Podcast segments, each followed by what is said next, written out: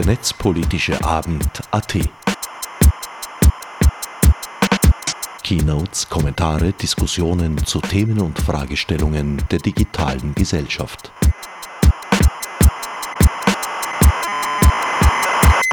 So, hallo, herzlich willkommen zum ersten Netzpolitischen Abend 2019 im MetaLab.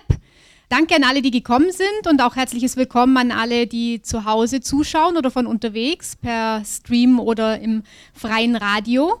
Äh, wir haben heute wieder ein paar sehr spannende Themen im Angebot für euch. Zuerst aber nochmal herzliches Dankeschön ans MetaLab, dass wir auch dieses Jahr wieder hier zu Gast sein dürfen. Das freut uns sehr. Mit diesen Worten eröffnete Claudia Garat von Wikimedia Österreich am 10. Jänner 2019 den 32. Netzpolitischen Abend, zu dessen Zusammenfassung ich nun begrüßen darf. Drei Referate standen am Programm, von denen zwei hier zu hören sein werden. Sonja Waldgrubers Vortrag über die digitale Grundbildung an Schulen war stark an den projizierten Folien orientiert und daher für die Wiedergabe im Radio nur bedingt geeignet.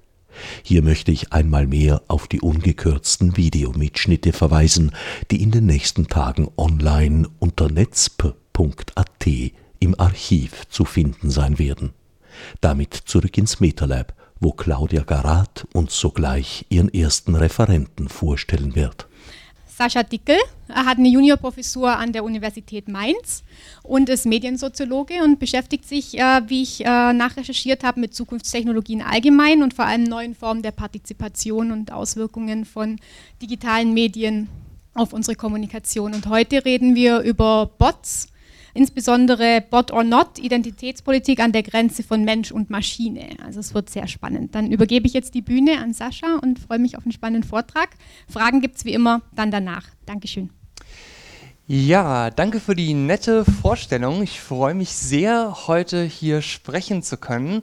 Es ist ja immer ein gewisses Risiko, in so einem Rahmen einen Soziologen einzuladen. Soziologen sind dafür äh, bekannt, berühmt und berüchtigt, dass sie die Themen, über die sie sprechen, eigentlich immer so als eine Startrampe benutzen, um über das zu sprechen, worüber sie eigentlich sprechen wollen, also über Soziologie. Und wenn sie so ein bisschen theorieaffin sind, die Soziologen, Soziologen, dann ist zudem noch der Verdacht gegeben, dass sie eigentlich immer über soziologische Theorie sprechen wollen. Ich werde mich bemühen, diesen beiden Vorurteilen heute weitgehend zu entsprechen. Also, äh, Bot or Not, Identitätspolitik an der Grenze von Mensch und Maschine. Worum geht es? Es geht, grob gesagt, um eine ganz seltsame Situation, in die sich Gesellschaften gerade zu bewegen scheinen, und zwar eine Situation, mit, in der wir es mit Maschinen zu tun bekommen, mit denen wir sprechen, mit denen wir kommunizieren können, mit denen wir sozial interagieren können. Und das ist deswegen so eigentümlich, als dass wir in modernen Gesellschaften eigentlich davon ausgehen, äh, Leute, mit denen wir sprechen, das sind eben andere Menschen. Wir sprechen eigentlich weniger mit äh, Göttern, Geistern, Tieren, Sachen etc. Das alles war mal anders, ist in anderen Kulturen anders, aber quasi so in modernen Gesellschaften, da sind wir eigentlich gewohnt, wenn wir mit Leuten sprechen, sind das eben andere Menschen. Und das scheint sich gerade zu ändern. Und wir kennen natürlich die aktuellen Beispiele und mit denen möchte ich anfangen. Äh, niemand dürfte den medialen Hype verpasst haben um die sogenannten Social Bots, also Chatspots, mit denen man auf äh, sozialen Medien interagiert und wo vor allen Dingen dramatisiert worden ist, dass ja man gar nicht mehr sicher sein kann, ob hinter einem Account jetzt ein Mensch ist oder eine Maschine. Ich möchte jetzt gar nicht äh, in die Debatte großartig einsteigen, ob diese Befürchtung jetzt gerechtfertigt ist, ob wir Angst haben müssen von Armeen von Social Bots, die uns jetzt politisch irgendwie beeinflussen, sondern ich möchte diese Debatte vielmehr als einen Indikator äh, dafür nehmen, dass diese Befürchtung artikuliert wird, dass man sich nicht mehr ganz sicher sein kann, ist das Gegenüber eigentlich Mensch oder Maschine. Solche Chatbots oder Social Bots, die bedienen sich der Textform in der Kommunikation. Äh, wir alle kennen natürlich die zahlreichen Sprach- oder digitalen Assistenten, mit denen man es heutzutage so zu tun hat. Hier scheint äh, die Lage auf den ersten Blick etwas klarer zu sein, denn hier ist ja mehr oder weniger offensichtlich, dass man es hier mit einer Maschine und nicht mit einem Menschen zu tun hat. Etwas anders stellt sich die Lage freilich dar, wenn auch hier unklar wird, ob eigentlich das sprechende Gegenüber jetzt ein Mensch ist oder eine Maschine, wie etwa in der Präsentation von Google Duplex, jener Erweiterung des Google Assistant, äh, der in der Lage ist, äh, für uns Telefonanrufe zu tätigen und etwa Friseur- oder Restauranttermine zu vereinbaren und der offensichtlich in der Lage ist, eine menschliche Stimme so zu imitieren, dass man sich äh, nicht ganz sicher ist, hat man das mit Mensch oder hat man es mit Maschine zu tun, beziehungsweise man kommt gar nicht erst den Verdacht, dass man es mit einer Maschine zu tun haben könnte, weil die menschliche Stimme eben täuschend echt imitiert wird. Und genau wie bei Social Bots ist auch hier der Ruf sehr schnell da, dass solche Maschinen sich doch gefälligst als Maschinen ausweisen sollen, also quasi zu Beginn der Interaktion irgendwie klar machen, dass sie eben nicht der Kategorie der Menschen zuzuordnen sind. Noch etwas dramatischer erscheint die Lage, wenn wir unseren Augen nicht mehr trauen können, also wenn es möglich ist, menschliche Gesichter zu imitieren, zu kopieren, Stichwort Deepfakes, wenn wir also nicht sicher sein können, ob etwas, was wie ein Mensch aussieht, tatsächlich ein Mensch ist. Und bei all diesen Beispielen, da sehen wir auch schon, warum das eigentlich möglich ist, dass es zu solchen Verwirrungen kommt. Nämlich, das ist möglich, weil eben heute Interaktion und Kommunikation eben nicht mehr ausschließlich so stattfindet wie hier in diesem Raum.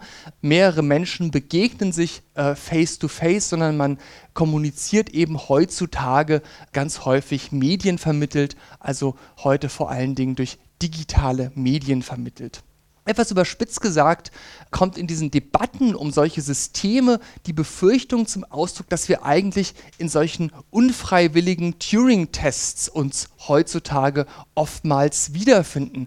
Äh, ihr alle kennt dieses als Gedankenexperiment gestartete experimentelle Setting des Computerwissenschaftlers Alan Turing, in dem man äh, zwei Akteure hat. Der eine ist eine Maschine, der andere ist ein Mensch. Beide sprechen mit einem Menschen und es liegt am Menschen zu beurteilen, ist jetzt eigentlich das Gegenüber ein Mensch oder ist das eine ähm, Maschine?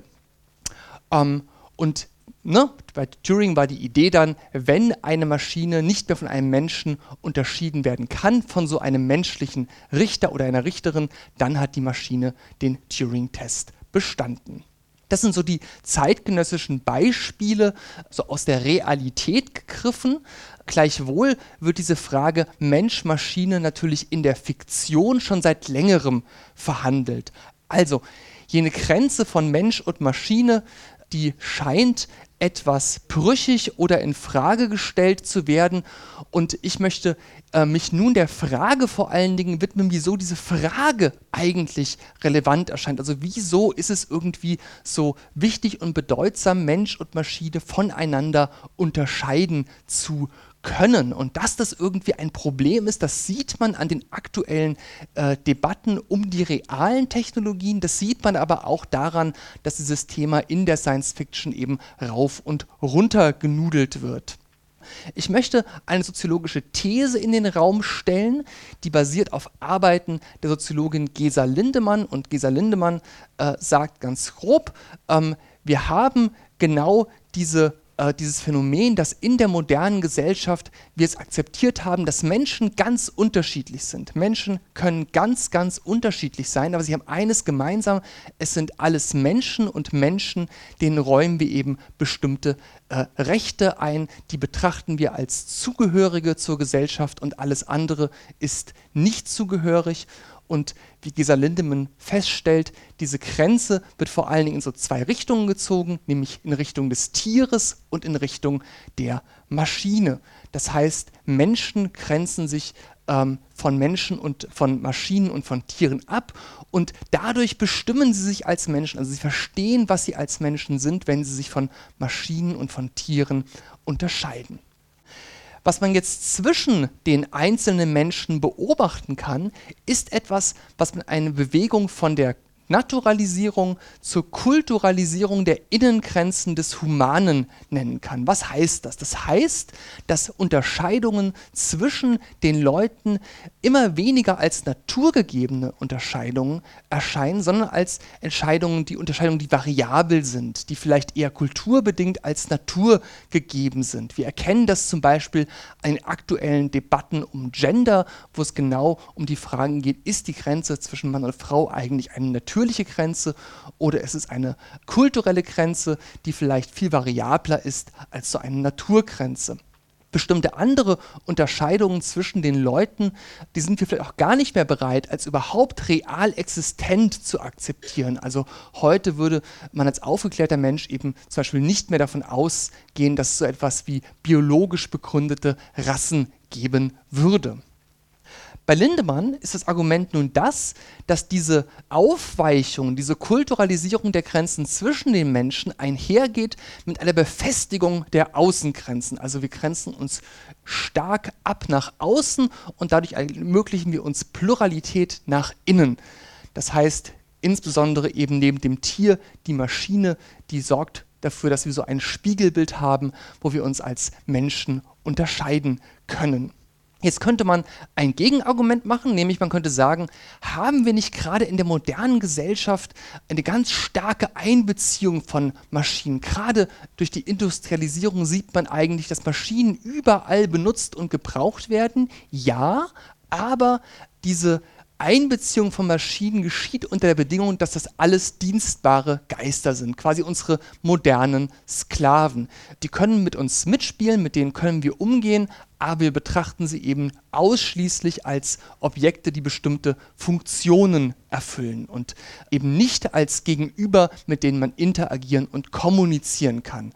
Zwar kann ich ab und an auch mal einen Computer etwa wie einen Menschen behandeln, ich kann ihn etwa äh, verfluchen und kann sagen, du Scheißding, ne? aber diesen temporären Personenstatus, den kann ich der Maschine eigentlich immer wieder ganz schnell entziehen. Niemand wird mich dafür bestrafen, wenn ich den Computer mit einer Axt zertrümmere. Höchstens der Sachbeschädigung kann ich angeklagt werden, wenn es nicht der meinige ist.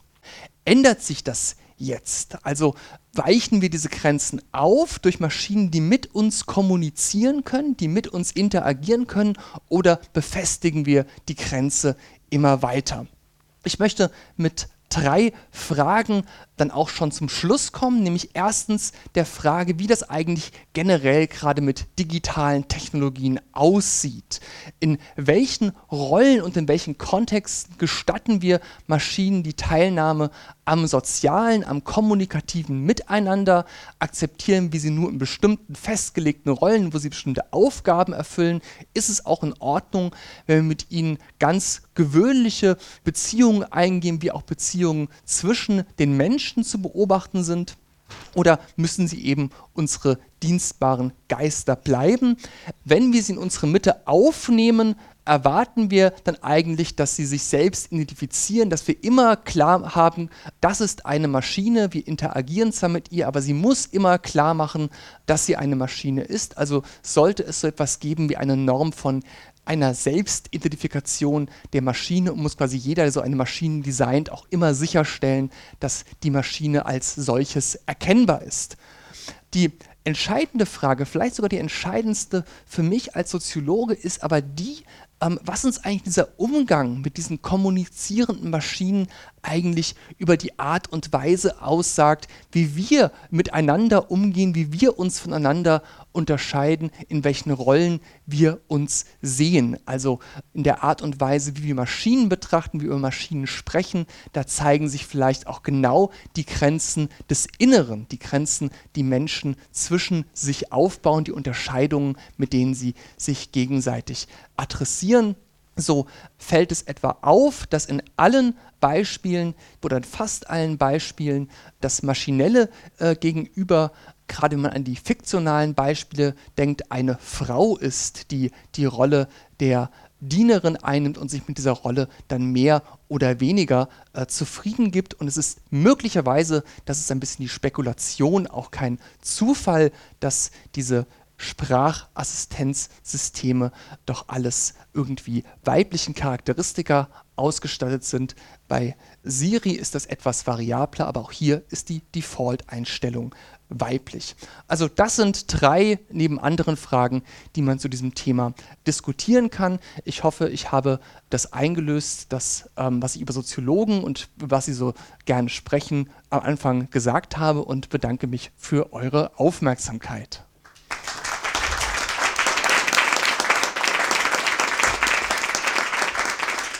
Die an dieser Stelle folgende Fragerunde musste leider ebenso wie Sonja Waldgrubers Vortrag zur digitalen Grundbildung an Schulen den sendeformatbedingten Kürzungen zum Opfer fallen. Weiter geht es nun mit Heidi Scheichenbauer und Walter Hötzendorfer, die beide in Diensten des Forschungszentrums Research Institute an der Schnittstelle von Technik, Recht und Gesellschaft tätig sind. Gut, dann jetzt zum postmodernen Datenhandel, die Rechtslage, ein hochaktuelles Thema, das wir alle aus den Medien kennen, unter anderem von äh, dem schönen Artikel in der Future Zone heute von der geschätzten Barbara. Ähm, und dann gebe ich jetzt mein Mikro ab und bin ruhig. Ja, hallo, danke für die Einladung. Wir sind eben kurzfristig gebeten worden, noch einen Vortrag zu halten bei diesem Netzpad zu einem Thema, das uns in den letzten Tagen äh, beschäftigt oder ja, uns beide hat sehr viel beschäftigt. Und äh, wir haben uns gedacht, ja, wir sind ja so etwas wie Postdoctoral Researchers und wer, wenn nicht wir, soll uns das vielleicht mal genauer anschauen. Und eben, es wurde schon gesagt, äh, dass wir hauptberuflich im Research Institute tätig sind und uns äh, dort sehr viel mit Datenschutz beschäftigen, zu Datenschutz forschen und beraten. Und äh, das Research Institute beschäftigt sich aber auch mit anderen Themen, die man als Grundrechte im digitalen Zeitalter zusammenfassen kann. Und genau diese Themen sind auch die Themen der NGO Epicenter Works, äh, für die ich mich ehrenamtlich engagiere und die ja eigentlich wahrscheinlich hier im Raum so gut wie alle kennen. NGO zum Thema Grundrechte im digitalen Zeitalter. Ja, und wir sind gebeten worden, einen kurzen Vortrag zu halten, haben aber kann eigentlich, sind draufgekommen, dass die Rechtslage ganz schön kompliziert ist, haben sehr viele Folien, deswegen möchte ich die Chronologie nur ganz kurz streifen, die ja von äh, euch wahrscheinlich eh äh, diese Woche jeder äh, den Medien entnommen hat. Also zu uns, zu Epicenter Works, sind eben äh, Ende 2018 äh, Journalisten von äh, addendum.org gekommen, der Herr Ziernig und der Herr Meyerhofer und die äh, haben uns kontaktiert und uns um eine Einschätzung gebeten. Sie haben Daten hier von der Post und sie möchten gerne wissen, wie das rechtlich einzuschätzen ist. Und das möchten wir hier im Wesentlichen auch heute präsentieren. Wie es dann weitergegangen ist, wie gesagt, äh, haben wir alle erlebt. Das Wichtigste vielleicht ist, dass die Datenschutzbehörde sich gemeldet hat und ein amtsfähiges Prüfverfahren eingeleitet hat und dass eben heute die Post, äh, obwohl sie gestern noch der Meinung waren, dass sie sich streng an die Gewerbeordnung und die Datenschutzgrundverordnung halten, dass sie trotzdem heute sich dazu entschieden haben, diese politischen Informationen zur Parteiaffinität zu löschen, wobei man aber sagen muss, ja, erstens natürlich schon, Zivilgesellschaft wirkt und da ist natürlich, sind die Medien mit gemeint. Das äh, hat schon einen gewissen Druck offenbar erzeugt, aber das betrifft nur diese Parteiaffinität und alles andere ist natürlich von dieser Ankündigung, dass sie das einstellen, äh, nicht betroffen. Vielleicht äh, ganz kurz, Heidi, sagst du noch, dass du ja schon vorher dich mit dem Thema auch beschäftigt hast und ja. wie das gelaufen ist? Als wie Addendum an uns herangetreten ist und gesagt hat, dass politische Affinitäten verarbeitet werden, war ich natürlich sehr neugierig und ähm, habe gleich gedacht, ich werde mal ein Auskunftsbegehren an die Post stellen und siehe da, Sie haben genau die Monatsfrist eingehalten. Ähm, ich habe meine Antwort bekommen, zusammen mit sehr vielen Affinitäten. Äh, meine politische steht auch drin. Sie haben es auch wirklich zutreffend erraten, was man jetzt äh, anhand meiner Adresse nicht unbedingt vermuten sollte. Also ich finde es ziemlich spannend dafür, dass es nur statistische Hochrechnungen sind. Kann ein Zufallstreffer sein, aber ähm, ja, ich habe mir dann gedacht, das ist seltsam. Es ist natürlich drin gestanden, oder natürlich also im Auskunftsbegehren, dass die Datenweitergabe nach der Gewerbeordnung zulässig ist. Und ähm, ich habe mir dann gedacht, Gewerbeordnung interessiert mich herzlich wenig, weil so wie Sie das gemacht haben, passt es einfach nicht. Ich mache eine Beschwerde, die ist äh, Mitte Dezember eingereicht worden Und ja, also wir oder ich werde weiter berichten, wie das Ganze jetzt geht und wie es laufen wird. Und schauen, schauen wir uns mal an, was die Post mir dann oder der Behörde antworten wird. Ja. Dann möchte ich jetzt noch mit den Fakten kurz fortsetzen. Da haben wir jetzt Bilder von addendum.org äh, und hier äh, ist eben äh, die, die, Erklärung, die man hier ausfüllt, wenn man einen Nachsendeauftrag bei der österreichischen Post AG abgibt. Und äh, wir finden das sehr interessant. Wir gehen jetzt nicht ganz genau darauf ein, äh, aber ähm, man erklärt sich eben bereit, hier steht einmal, Ihre personenbezogenen Daten können von der österreichischen Post AG an Dritte gemäß die 151 Gewerbeordnung zu Marketingzwecken übermittelt äh, werden und man kann das jederzeit untersagen. In diesem Fall entfernen Sie im untenstehenden Kästchen das Kreuz. Also es ist so ein Opt-out. Wenn man das Kreuz nicht entfernt, äh, dann die Formulierung passiert. ist echt cool. Ja. Also und dann die Formulierung, genau. Ich widerspreche einer Datenweitergabe nicht. Ja, also muss man mal kurz den Knoten im Hirn äh, wieder entknoten, um das dann wirklich zu verstehen. Ja, und hier haben wir eben ein Beispiel, auch von addendum.org, nicht von uns, um welche Daten es sich da so handelt. Und da haben wir eben die Datensätze entsprechend verschiedenen Wohnadressen, die die Post über einen gespeichert hat, wo man im Laufe seines Lebens gewohnt hat oder Nebenwohnsitze auch hat. Und ähm, wir werden noch ja, eh gleich auf die, auf die Datenarten genau eingehen. Es sind eben 55 verschiedene Datenpunkte, wobei nicht in jedem Profil alle diese Daten enthalten sind. Und es beginnt eben bei Vorname, Nachname, Geburtsdatum, Adresse. Aber wenn hier von Adresshandel die Rede ist, muss man eben dazu sagen, dass das noch viel weiter geht. Die Post spricht gerne von Adresshandel, aber sie speichert auch, ob wir bioaffin sind. Und ja, zu Hause hört man es nicht, aber im Publikum gibt es schon Gelächter über diese Dinge. Freizeitgriller, ähm, ja, lassen wir es noch kurz stehen. Grüner Daumen gefällt mir besonders gut. Und das wäre die Frage, wie ist die Korrelation zwischen grüner Daumen und Grünaffinität? Könnte man auch erheben. Aber jedenfalls zentral ist natürlich, dass hier auch Affinität zu den großen österreichischen politischen Parteien gespeichert wird. Und ähm, heute war auch noch etwas im, im Kurier, wenn ich mich nicht irre, dass da als Beispiel genannt wurde, dass auch Daten verkauft werden, zum Beispiel an Leute, die vielleicht ein Hörgerät brauchen. Also das ist hier, habe ich hier noch nicht entdeckt, aber das wäre ja auch etwas, äh, was dann wieder in die sensiblen Daten hineingeht. Und das auch noch ein Teil so eines Auskunftsbegehrens, in dem man dann sieht, an wen die Daten gegangen sind. Und da ist eben auch eine politische Partei dabei. Ja, und jetzt kommen wir ins Juristische. Und zwar ja, sind die Daten personenbezogen. Wir, ich möchte das jetzt möglichst schnell machen, weil die Post hat ja schon gesagt, dass mit diesen sensiblen Daten, das äh, wird es in Zukunft nicht mehr geben, mal schauen. Aber ähm, sind die Daten personenbezogen? Sie sagen ja, es ist ja nur mit einer bestimmten Wahrscheinlichkeit, wird hier die Parteiaffinität angegeben und wir wissen ja nicht genau, welche politischen Präferenzen der, der, die Person wirklich hat. Und äh, da muss man sagen, alle Angaben über eine bestimmte Person sind personenbezogene Daten und da ändert es auch nichts daran, ob die Daten unsicher oder falsch sind. Und falsche Aussagen sind mindestens so problematisch wie richtige Aussagen. Und wenn man das jetzt zusammenfasst, dann kann man sagen, wenn richtige und falsche Aussagen problematische personenbezogene Daten sind, dann ist natürlich auch alles dazwischen personenbezogen äh, und es macht für die rechtliche Beurteilung eben keinen Unterschied, dass die Daten nur mit einer Wahrscheinlichkeit behaftet ist. Also wenn man etwa sagt, Walter Hötzendorfer ist überdurchschnittlich SPÖ-affin, naja, natürlich ist das eine personenbezogene Angabe über mich. Also da gibt es eigentlich juristisch keine Frage.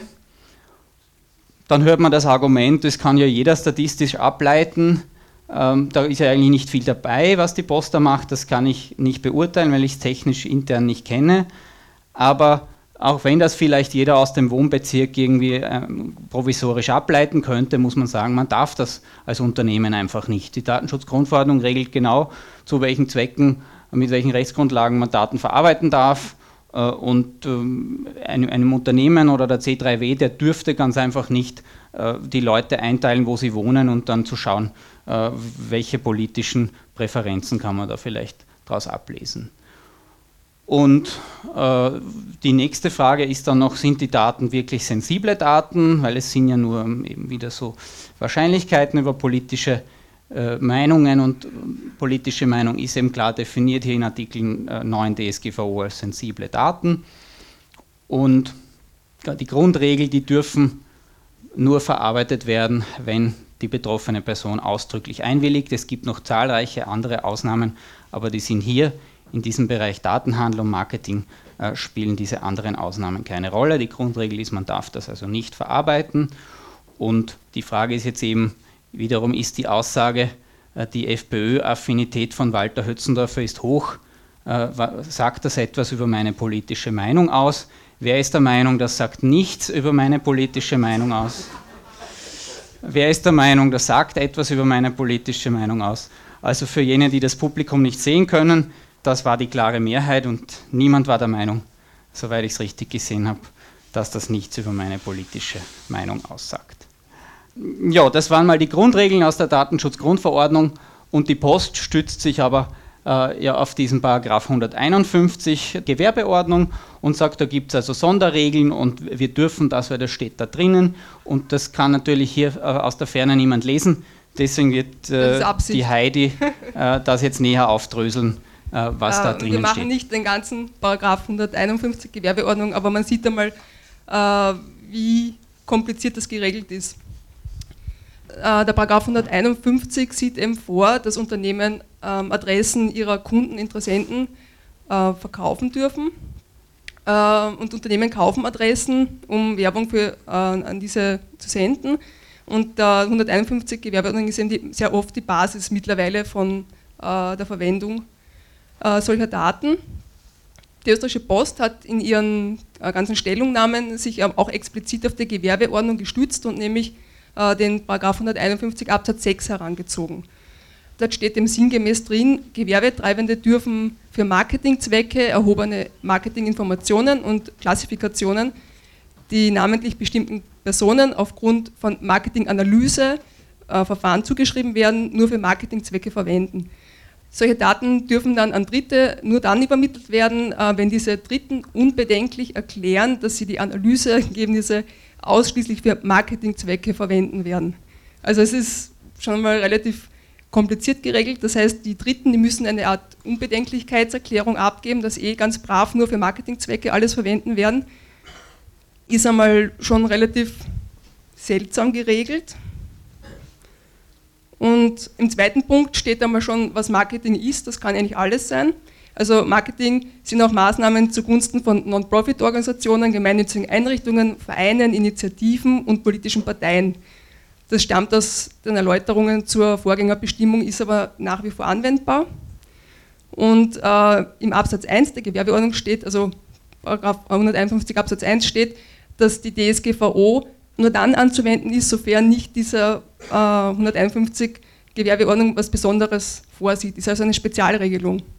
Dann gibt es noch den Absatz 3, also wir machen jetzt nicht alle Absätze, weil es einfach zu viel ist, äh, der festlegt, dass äh, Gewerbetreibende berechtigt sind, dass sie dann personenbezogene Daten aus öffentlich zugänglichen Informationen, das heißt, man könnte einfach das Telefonbuch aufschlagen, Informationen rausziehen oder Internet, äh, Social Media beobachten und schauen, ähm, was für Informationen man findet, Befragung der betroffenen Personen aus Kunden- und Interessentendateisystemen, Daten ermitteln oder aus Marketing-Dateisystemen anderer Adressverlage.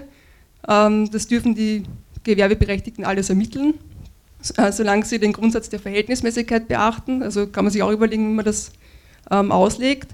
Und äh, dann eben für die Vorbereitung und Durchführung von Marketingaktionen Dritter ähm, einschließlich der Gestaltung und des Versands von Werbemitteln oder für das Listbroking, das wir jetzt nicht genauer erklären, da geht es um Adressvermittlung, äh, verwenden, sofern das dafür erforderlich ist und nach weiteren Bestimmungen des 151 Gewerbeordnung zulässig ist.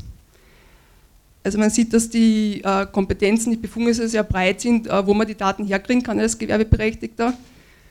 Und jetzt kommen wir zu dem Thema, das jetzt eben bei der Post so relevant war wie ist das jetzt bei sensiblen Daten? Und die Gewerbeordnung sieht da vor, dass äh, bei sensiblen Daten eine Einwilligung eingeholt werden muss. Und zwar eine ausdrückliche Einwilligung äh, des Betroffenen zur Verarbeitung solcher Daten für Marketingzwecke Dritter. Das steht so drin.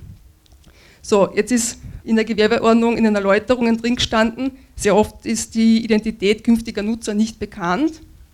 Das heißt, ich könnte eigentlich äh, keine rechtskonforme Zustimmung erlangen, weil ich weiß nicht, wer die Empfänger sind der Daten. Und ähm, dann ist drin gestanden, ja, die Sachlogik erfordert jetzt äh, eine spezielle Lösung.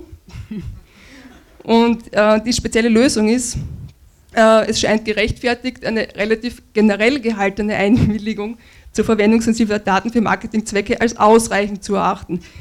Das sind äh, Erläuterungen der Vorgängerbestimmung, sind aber garantiert nach wie vor so gemeint, weil es hat sich inhaltlich kaum geändert. Und da bin ich gespannt, ob das halten wird. Sprich, ich kann meine sensiblen Daten relativ äh, abstrakt die Einwilligung erklären und es ist wurscht, wo sie hingehen, Hauptsache es ist für Marketingzwecke. Und das ist auch ziemlich spannend. Zur Erinnerung, die Einwilligung nach der DSGVO schaut schon mal ganz anders aus. Das heißt, ich muss für einen bestimmten Fall in informierter Weise ähm, einwilligen und äh, die Artikel 29-Gruppe hat einmal in einem Paper geschrieben, ja, die Zweckbindung ist dann nicht da, wenn, wenn das so vage oder allgemein formuliert ist und Werbezwecke reichen nicht. Und äh, ich, ich vermute, das wird weiterhin so betrachtet werden und gehe davon aus, dass eine, ein ausdrückliches Einverständnis oder eine Einwilligung des Betroffenen zur Verarbeitung von sensiblen Daten für Marketingzwecke Dritter nicht reichen wird vor allem in der DSGVO sowieso keinen Platz hat. Jetzt ist die spannende rechtliche Frage für uns alle. Ähm, ist der Paragraph 151 Gewerbeordnung EU-rechtskonform? Mitgliedstaaten können eigene Regelungen, das wisst ihr alle, ähm, erlassen, die von der DSGVO abweichen, diese präzisieren, aber nur im Rahmen von Öffnungsklauseln. Und wir alle, also Walter, ich und im Büro haben keine Öffnungsklausel gefunden. Wir haben sehr ausgiebig gesucht denkbar wäre, das wird wahrscheinlich die Wirtschaftsseite argumentieren, ähm, dass die Verarbeitung für die Wahrnehmung einer Aufgabe erforderlich ist, die im öffentlichen Interesse liegt, aber wie? Also ich sehe es nicht. Gut funktionierende Wirtschaft liegt auch im öffentlichen Interesse, aber haut nie hin. Ja, man kann sicher nicht so pauschal sagen, dass das generell im öffentlichen Interesse liegt. Ist mir aber schon so gesagt worden von Wirtschaftsvertretern. Da müsste man den dann Kommt immer darauf an, mit wem man redet. Ja. Gut, wenn jetzt der 151 Gewerbeordnung keine gültige Rechtslage ist, dann könnte man sich natürlich grundsätzlich mal überlegen, ob man den Artikel 6 Absatz 1 Liter F DSGVO nimmt, also das berechtigte Interesse, die Interessenabwägung. Geht aber nicht für sensible Daten. Und ich glaube auch nicht, dass man eine pauschale Interessenabwägung in Form der Gewerbeordnung, dass das halten wird. Das wird meiner Meinung nach nicht funktionieren. Und der EuGH hat auch gesagt, eine Abwägung muss stets für den Einzelfall erfolgen. Und Natürlich steht in den Erwägungsgründen drin, dass Direktwerbung ein berechtigtes Interesse sein kann, aber man muss ja auch die vernünftigen Erwartungen des Betroffenen sich überlegen. Äh, wenn ich jetzt einen Nachsendeauftrag bei der Post mache oder so irgendwas, habe ich nicht die vernünftige Erwartungshaltung, dass meine Daten eins zu eins in den Adresshandel gehen. Sicher wird argumentiert werden, naja, Streuverluste, das ist etwas, was äh, sehr kostenintensiv ist, das müssen wir vermeiden, könnte ein berechtigtes Interesse sein, aber Vielleicht kann man auch sagen, naja, die Betroffenen wollen ja nicht ähm, unnötige Werbung kriegen, sondern zielgerichtet. Aber ähm, ob das reicht, für uns das Problem ist ja die mangelnde Transparenz. Und deswegen kann man es über Interessenabwägung machen, aber man muss es sauber aufsetzen. Und das wird die Herausforderung werden. Und das führt jetzt auch zu einigen Bedenken, die du etwa erläutern wirst. Ja, also man könnte jetzt an Rechtsfragen noch vieles stellen, also zum Beispiel, man hätte ja informiert werden müssen. Die Transparenz haben wir gerade angesprochen. Es gibt eine Informationspflicht. Die Betroffenen müssen also informiert werden, was mit ihren Daten passiert.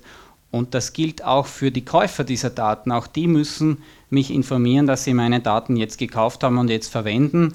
Da muss man dazu sagen, das können sie im Rahmen der ersten Aussendung machen, wenn sie innerhalb eines Monats, nachdem sie die Daten gekauft haben, an mir die Aussendung schicken, die Sie mir schicken möchten, dann können Sie mich informieren, woher Sie die Daten haben. Das reicht grundsätzlich aus, also mit dem ganzen Rest, was die Datenschutzgrundverordnung eben an Informationspflichten Ihnen auferlegt.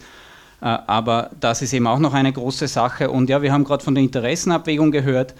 Auch die Käufer der Daten brauchen wieder eine eigene Rechtsgrundlage für, für die Verwendung dieser Daten, für diese Aussendungen oder was sie eben damit machen. Sie dürfen es ja äh, vertraglich nur für Marketingzwecke verwenden. Und das ist auch eine große Frage. Da kann man sicher zum Teil auch die Interessenabwägung heranziehen, zum Teil aber nicht. Und äh, in der Zwischenzeit waren eben schon diese Bedenken jetzt äh, auf der Folie. Ja, ich glaube, äh, viele äh, hier im Raum und zu, zu Hause an den Empfangsgeräten, äh, die haben ein unangenehmes Gefühl. Man braucht nicht unbedingt erklären, äh, warum das problematisch war und vor allem, dass wir das eben nicht gewusst haben, dass in dem Ausmaß diese Daten und insbesondere politische Parteipräferenzen hier verarbeitet wurden. Einige Punkte noch, eben die, die Post ist Basisinfrastruktur und ein Quasi-Monopol, man kann sich ihr schwer entziehen und äh, man kann hier natürlich diese Datenverarbeitung widersprechen, ähm, aber grundsätzlich einmal ist man da drinnen, weil man eine, wenn man eine Postadresse hat in Österreich. Nicht alle sind drinnen, aber ich weiß nicht, wie die Post dann auf diese zwei, drei Millionen Profile kommt. Ja, jeder Datenbestand kann in unbefugte Hände gelangen. Das ist immer ein Grund, warum man sagt, so große Datenbestände sind problematisch. Diesen Datenbestand kann man sogar kaufen, und zwar äh, laut Addendum für gesamt 450.000 Euro. Gerade ein Unternehmen, äh, denke ich mir, das im, im äh, Staatsbesitz ist, mehrheitlich zu 52,8 Prozent, glaube ich, im Staatsbesitz ist, gerade das sollte uns vielleicht nicht so ausführlich Gläsern machen, so viele Informationen über uns speichern. Also auch eine ethische Frage in die Richtung. Sie gehört uns ja alle miteinander, soweit wir Österreicher sind, die Post mehrheitlich. Und ja, die mangelnde Transparenz äh, haben wir äh, eh schon angesprochen. Gibt es irgendjemanden im Raum, der vor 7. Jänner oder sagen wir vor 1. Jänner gewusst hat, dass die Post politische Präferenzen äh, speichert? Also das sind immerhin 5, 6, 7 und das vor 1. Äh, Jänner 2017 gewusst hat. Gibt es da jemanden? Da zeigen auch noch Einzelne auf, das ist interessant. Äh, Gibt es jemanden, der das von der Post erfahren hat, der diese, von denen, die aufgezeigt haben, die von der Post informiert wurden? Okay, da zeigt jetzt niemand mehr auf. Aktiv nach der Informationspflicht, die es ja auch schon nach äh, DSG gab, informiert hat, dass sie die Daten oder diese Daten hat oder verwendet. Gut, das waren nur Erhebungen, also da hat niemand mehr aufgezeigt. Und äh, ja, wir kommen schon zum Schluss. Wir haben eine zweite Folie mit Bedenken, Bedenken Second sozusagen. Ich möchte noch auf diese politische Dimension eingehen.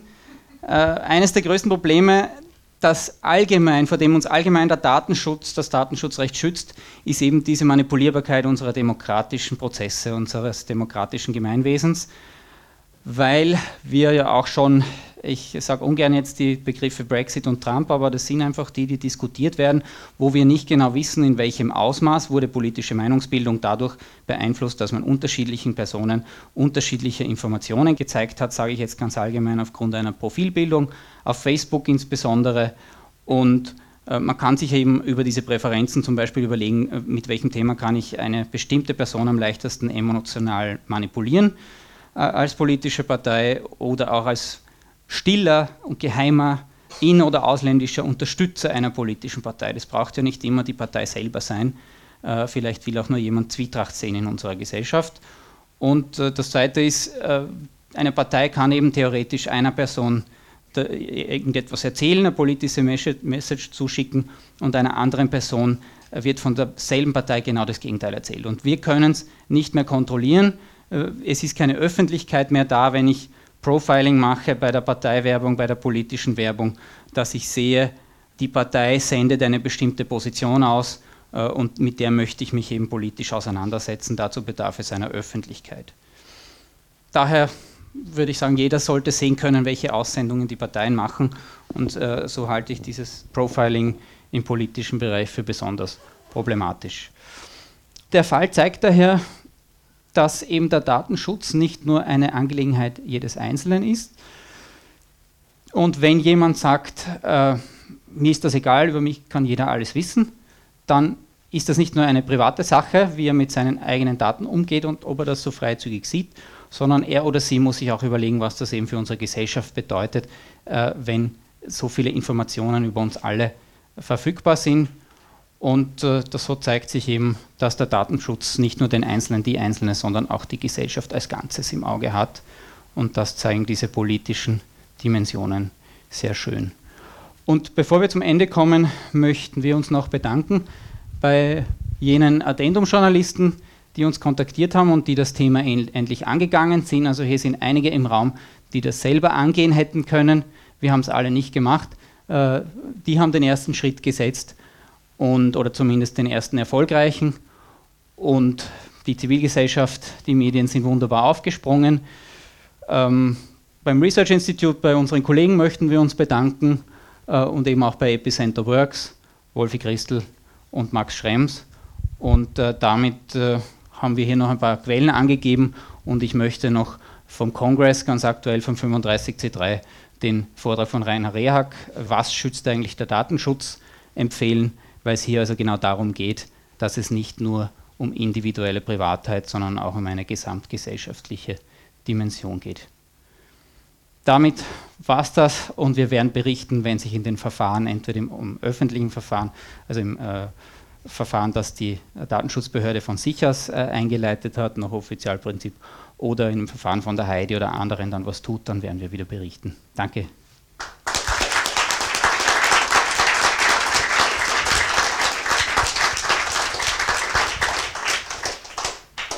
Gibt es Fragen? Danke für euren Vortrag. Ich habe ganz viele Fragen, aber ich fange mal mit der offensichtlichsten an. Was genau prüft jetzt die Datenschutzbehörde ähm, in Bezug auf diesen 151 Artikel und was sind da mögliche äh, sozusagen Optionen, die da jetzt rauskommen können und was wären dann äh, notwendig folgende Gesetzesveränderungen? Ähm, also äh, die Heidi hat eben dargelegt, dass dieser äh, diese Bestimmung dieser Paragraph möglicherweise nicht der Datenschutzgrundverordnung entspricht und der EuGH müsste sozusagen entscheiden, äh, dass das der Fall ist und müsste, den, äh, müsste Österreich dann auftragen, den Artikel aufzuheben und, und dann würde der wegfallen. Also es, es müsste ein Verfahren, zum Beispiel aus diesem Verfahren jetzt von der Datenschutzbehörde, müsste das hochgehen zum, zum EuGH, das kann die Datenschutzbehörde meines Wissens direkt vorlegen oder auch die Instanzen äh, in diesem Verfahren können das dem EuGH vorlegen und der äh, könnte den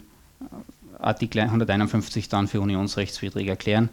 Ähm, es kann aber auch sein, dass die Datenschutzbehörde den gar nicht anwendet. Die Datenschutzbehörde sagt, na, der ist ohnehin unionsrechtswidrig, das sehen wir so und daher wenden wir ihn nicht an. Die Datenschutzbehörde hat, äh, die Frau Dr. Jelinek war ja auch selber vor einigen Monaten hier im, im Raum und hat gesagt, ja, ihr ist bekannt, dass wenn eben österreichische Regelungen der Datenschutzgrundverordnung widersprechen, dass die Datenschutzbehörde diese einfach nicht anwenden darf. Diese Grundregel ist ihr bekannt, so hat sie das gesagt, so allgemein, und wir werden sehen, äh, wie sich das auswirkt. Ich habe eine mehrteilige Frage, die heute sehr aber einzeln ganz kurz. Die erste, der erste Part ist, es ist ja nimm ein Tippex und mach das X weg. Das ist ja rein nach dem Opt-in-Verfahren schon mal nicht zulässig nach der DSGVO. Also jeder, der sich mit der DSGVO äh, schon mal auseinandergesetzt hat, weiß das. Äh, die zweite Frage ist, gibt es eine Liste äh, mit Datenhändlern in Österreich und könnte man die eigentlich dann auch ähm, veröffentlichen? Und der dritte Teil und letzte Teil ist eher ein bisschen ins Ad absurdum gedacht. Könnte man eigentlich nicht irgendwie einen Job aufsetzen, der man alle zwei Monate einen Brief an die Post und andere Firmen schickt, so mit bitte löscht jetzt einmal wieder, es ist schon wieder soweit. Ich glaube, die neuen Nachsendeaufträge gehen nur noch elektronisch. Also ich habe jetzt länger keinen gemacht, aber vor zwei oder drei Jahren hat mein Mann mich dauernd ausgeliefert an die Post und hat es nicht gewusst. Also schaut euch einmal die AGB vom Nachsendeauftrag an, das ist sehr interessant, da gehen die Daten sofort äh, in, ins Marketing rein und der, der den Nachsendeauftrag abschließt, willigt ein oder erklärt, dass er die Vollmacht von allen ähm, Mitbewohnern hat, dass die auch ihre Einwilligung zur Verwendung für Marketingzwecke gegeben haben. Ist echt cool, das steht auf der Homepage schon drauf und das ist ein Wahnsinn. Also vielleicht ist das neue Formular anders, also dieses Online-Formular, ich kenne es nicht. Müsst ihr jetzt mal selber ausprobieren, ob ihr da rausoptieren müsst oder ob es opt-in ist. Und eine Liste von Adresshändlern glaube ich nicht, aber man könnte bei der Wirtschaftskammer bei diesem Verzeichnis einmal schauen, ob man das irgendwie rausfiltern kann durch, über die Gewerbeberechtigung. Und das dritte war. Das dritte war einen Job äh, einrichten, dass die Post automatisch Briefe kriegt oder E-Mails würden ja reichen, äh, um, damit das regelmäßig gelöscht wird. Ja, wenn man keine bessere Möglichkeit findet, dann, dann geht das natürlich auch. Ja, also es hat sogar auf der Privacy Week letztes Jahr jemand vorgestellt, ein Tool, das automatisch faxt und das auch eine Ausweiskopie von ihm mitfaxt. Also aus meiner Sicht, nach dem TKG geht's. Eine Frage noch, und müsste die Post eigentlich Löschanträge nicht auch an alle Unternehmen weitergeben, äh, an die sie die Daten eben verkauft hat? Weil nach Datenschutzgesetz gibt es ja diese Verpflichtung, dass man Richtigstellungen und Löschungen auch weiterleitet. Ja, das äh, ist auch so jetzt diese Woche bei mir im Hinterkopf aufgetaucht. Diese Ver Verpflichtung gibt es eigentlich, die soll als Recht auf Vergessenwerden firmiert. Ich habe mich noch nicht ganz genau damit auseinandergesetzt, aber äh, das war auch mein Gedanke, mit dem man noch näher äh, sich anschauen müsste. Ja. Mhm. Müsste eigentlich so sein. Also soweit es halt nicht ein übermäßiger Aufwand ist, ein unverhältnismäßiger Aufwand, ich glaube, so steht es drinnen. Es wurde ja äh, vorhin ja eine lange Liste gezeigt, wie viele Daten die Post da haben soll, mit 30, 40, 50 Punkten. Ich frage mich, von wo hat die Post das alles her? Von wem bitte? Ja, ja, genau, das habe ich gemeint. Da steht, sind es 55 Punkte. Von wem haben die das bitte? Ja, also die Post legt Wert auf die Feststellung, dass das nicht alle diese Kategorien von jeder Person äh, vorliegen. Und das muss man natürlich in erster Linie die Post fragen. Sie sagen nur, dass sie diese Dinge zum Teil statistisch errechnen. Also das ist nicht alles, was sie irgendwo erfragt haben, äh, und wir haben eben gesehen, wir haben versucht darzustellen, diesen komplizierten 151 Gewerbeordnung, der erlaubt es eben aus diversen Quellen, die Daten zusammenzusammeln, vor allem wenn diese irgendwo öffentlich verfügbar sind oder in anderen Unternehmen äh, liegen. Und, und von anderen Adresshändlern, die Adresshändler tauschen diese Daten äh, auch untereinander aus. Äh, aber das ist natürlich die große, also eine der großen Fragen. Eine Frage, ein Teil davon der Daten Gut, habe ich selber mal ausgefüllt, weil ich einen Antrag gestellt habe, wie weiß ich, Werbeverzichter oder Nachsenderauftrag oder wenn jemand viel Pakete bekommt, ist das auch möglich. Ist das auch technisch, kann ich es mir persönlich vorstellen, dass alle Postsendungen, die von den Absendern an die Empfänger verschickt werden, nicht nur sagen, in Inzersdorf oder in den Zustellzentren automatisch gezielt werden, natürlich aber gelesen werden, verteilt werden, immer wieder umverteilt werden, bis sie dann endlich zur Zustellung gelangen, sondern dass auch gleich protokolliert wird, welche Sendung, weiß ich, wer Alter kriegt den Autotouring. Dass es sofort, sofort alles äh, dokumentiert wird, wer was kriegt. Da würde auch viele Daten kommen. Da, da vorne gibt es einen Versuch einer Antwort auf diese Frage. Naja, ob es eine Antwort ist, weiß ich nicht. Vielleicht ist es eine Unterstellung, aber ich nehme mal an, dass ein Großteil der Daten einfach aus der Briefzustellung kommt. Ich meine, die Post weiß ja, wer was von wem erhält. Und insofern finde ich jetzt auch, äh, wenn die in der Gewerbeordnung steht, für Marketingzwecke erhoben, ist das aus meiner Sicht ja überhaupt nicht zutreffend. Es ist zur Briefzustellung und Paketzustellung erhoben worden und dann missbräuchlich weiterverwendet. Also ja, keine Antwort, eine Unterstellung. Ja, der 151 sieht eben ausdrücklich diese Zweckentfremdung vor. Die Frage ist, ob er rechtmäßig ist, aber dass eben Daten, die für A erhoben wurden, dann eben auch für Marketingzwecke verwendet werden, das ist ausdrücklich da drinnen und darauf beruft sich die Post. Aber was sie genau machen, da können wir nicht genau darauf eingehen, das wissen wir ganz einfach nicht. Ähm, die Post hat ja inzwischen schon angekündigt, so Dinge wie die Parteiaffinität äh, nicht mehr weiterzugeben und zu löschen was eigentlich jemand auf Twitter heute gemeint hat, ist, ja, was ist, wenn die Post jetzt auch ähm, löscht, an wen sie die Daten weitergegeben hat? Und zwar ohne, dass ich sie jetzt aufgefordert habe, sondern von selbst. Hätte sie dann irgendwelche Konsequenzen zu befürchten, weil das wäre ja der Super-GAU, weil dann könnte ich nicht mal mehr herausfinden, wer jetzt überhaupt meine Daten bekommen hat.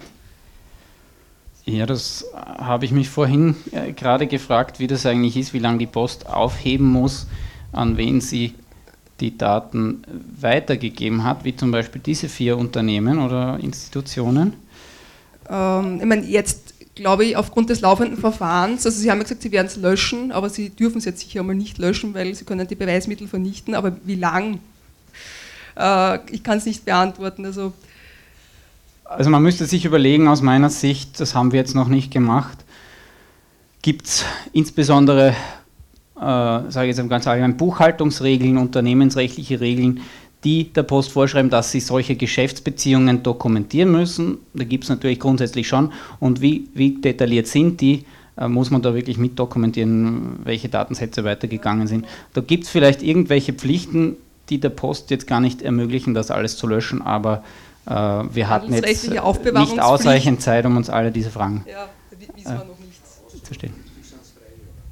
Ist euch bewusst, dass die, dass die Post unter post.at slash data-academy Schulungen anbietet zur DSGVO-Umsetzung in Unternehmen bezüglich Datenweitergabe, wo dann auch explizit geredet wird von äh, E-Mails werden mit Double Opt-in-Verfahren erfasst in den Datenbanken.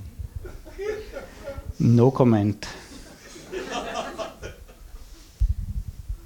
Ich hätte eine Frage zu der Auskunft, die du bekommen hast. Und zwar in den Daten haben wir vorher gesehen, dass es die Kategorien gibt, ähm, wie viele Pakete in den letzten drei, sechs und zwölf Monaten, wenn ich das richtig im Kopf habe, ähm, äh, man bekommen hat. Diese Daten können natürlich nur existieren, wenn die Post auch die Daten hat, wann Pakete empfangen worden sind, weil sonst kann ich nicht wissen, wann, äh, wie viele das im letzten, in den letzten Monaten waren. Sind da in der Auskunft die Daten drin gewesen, wann du Pakete empfangen hast? Nein. Dort steht es nicht drin bei mir, aber ich habe ähm, am Ende vom Dokument noch eine Auflistung aller Pakete, die ich jemals gekriegt habe. Also ich habe jetzt nicht gezählt, aber ich vermute mal, dass das alles, seit sie das System halt so aufgesetzt haben, jemals wird nicht stimmen, aber das sind, am Ende vom Dokument sind alle Pakete. Ich habe eine andere Frage bezüglich diesen Persönlichkeitsdaten. Für mich ist der Punkt Partnerschaft, also 29, ist ja, also je nachdem, wie Sie das klassifizieren, sind darüber ja auch sexuelle sozusagen Präferenzen, was ja auch eindeutig geregelt wäre als äh, höchstgradig persönliches äh, Datensatz, sensibel. Und die andere Frage ist ähm, für mich, aber es ist nur eine Vermutung, die äh, Parteiaffinität würde ja unterstellen, dass der Mensch wahlberechtigt ist auf Bundesebene. Sprich, für mich wäre die Frage, ob verdeckt sozusagen die Staatsbürgerschaft und somit auch, äh, bin ich wahlberechtigt oder nicht, äh, mit erhoben wird. Es wird zwar da nicht ausgewiesen, aber ob ihr da sozusagen nochmal was zu sagen könnt, wie, wie das ausschaut. Also bis das Mikro wieder da ist, würde ich kurz was zur zweiten Frage sagen wollen. Eigentlich muss man nicht wahlberechtigt sein, um eine Parteiaffinität zu haben, aus meiner Sicht wir können natürlich nur mutmaßen, wie die Post das ermittelt. Was sie sagen, ist, dass sie statistisch ermitteln. Bisher bin ich nicht davon ausgegangen, dass äh, sie tatsächliches Wahlverhalten in irgendeiner Weise damit einfließen lässt, sondern eher so, dass sie aus anderen Daten, äh, was man eben zugeschickt bekommt und so weiter, diese Dinge statistisch ermitteln. Äh, aber wir haben eben gehört, dass das ausreicht, damit es sich um personenbezogene sensible Daten handelt. Aber auch für Nichtwahlberechtigte kann es ja so eine, so eine Affinität geben. Und die zweite Frage war die Partnerschaft. Ich weiß nicht, ob du weißt, welche Art von Angabe sie dazu machen. Dazu fehlt mir jetzt die Information, wie da die Werte ausschauen können. Ich kenne genau die zwei, die da oben stehen. Also das war bei, bei mir auch und mm, mehr habe ich nicht gesehen bis jetzt. Also was man jetzt daraus schließen kann, würde ich sagen, eigentlich nicht besonders viel, weil Young, Free and Single und ohne Kinder, Bar kann jedes Bar sein. Also, aber wir, wir wissen nicht, was genau dahinter steckt. Also wie die Kategorisierungen wirklich genau erfolgen, haben wir nicht gesehen. Ja, Partnerschaft ist ja, in stimmt, dem Beispiel nicht stimmt, drinnen. Ja, okay, dann habe ich keine Partnerschaft. Aber ist auch interessant, natürlich, da kommt es ja auch durch, mhm. diese Partnerschaftsstatus. Das ist bei mir gar nicht erhoben, die Partnerschaft als eigene Feldbezeichnung. Äh, wisst ihr, wie die Post da im internationalen Vergleich aussteigt? Gab es sowas schon mal, dass ein Monopolist dem nachgewiesen wurde, dass der sowas macht? Ja, also konkret ist mir nichts bekannt. Man kann nur sagen, was vielleicht auch noch sehr interessant ist, wir haben ja den 151 Gewerbeordnung in Österreich, ob der eben jetzt äh, unionsrechtswidrig ist oder nicht, haben wir in Frage gestellt. In, in Österreich äh, gab es diese Bestimmung eben schon vorher und die hat man ja nur begrifflich an die Datenschutzgrundverordnung angepasst und hat inhaltlich das alles gleichgelassen und hat einfach nicht diskutiert, ob das weiterhin, also nicht öffentlich diskutiert, ob das weiterhin zulässig ist, dass Österreich so eine Bestimmung hat. Und in Deutschland gab es eine andere Bestimmung für den äh, Adresshandel direkt im Datenschutzgesetz und die ist ersatzlos gestrichen worden mit der Umstellung der deutschen Rechtslage auf die Datenschutzgrundverordnung. Ich weiß nicht, ob die Heidi noch eine konkrete Antwort hat, aber das, der Blick nach Deutschland zeigt, dass genau. es auch äh, mehr äh, Diskussion dort sozusagen gab, dürfen wir das weiterhin. In Deutschland hat es einen ähnlichen Fall, ich glaube, letztes Jahr gegeben. Da sind auch, äh, oder war es vorletztes Jahr, Daten verkauft worden für den Bundestagswahlkampf. Und das war aber nicht so, dass äh, wirklich auf die Person runtergebrochene Daten verkauft worden sind, sondern ich glaube nach Häuserblöcken oder so. Also es war aggregierter. Das heißt, da war auch ein Mordskandal deswegen, aber man hat nicht einfach äh, Profile von Leuten verkauft. Man hat nur gesagt, halt der, der Bezirk oder der Häuserblock ist so äh, schwarz oder anders, ja. Also das ist das Einzige, was ich weiß als, als Beispiel. Vielen, vielen Dank. Wir sind gespannt und vielleicht machen wir in ein paar Monaten nochmal ein Follow-up, wenn dann das volle Ausmaß ähm, des Skandals dann da ist.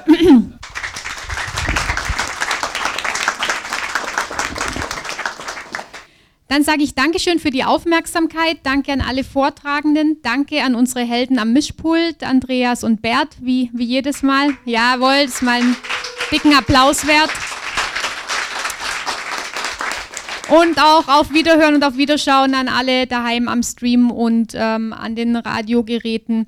Und wir freuen uns auf den nächsten Nextpad, der ist nämlich schon ganz, ganz bald, am 7. Februar, wieder ein Donnerstag, zur selben Stelle, selbe Welle hier oder ähm, eben irgendwo im Äther. Und ansonsten freuen wir uns, wenn ihr noch ein bisschen da bleibt mit uns und mit den Vortragenden, ähm, quatscht, euch ein Bier holt oder ein Mate. Es gibt noch ein paar Keksel, die da stehen. Und ähm, ich wünsche einen schönen Abend. Wenn alle noch ein bisschen helfen, Stühle mit abbauen, wäre das auch noch super. Dankeschön. Ciao.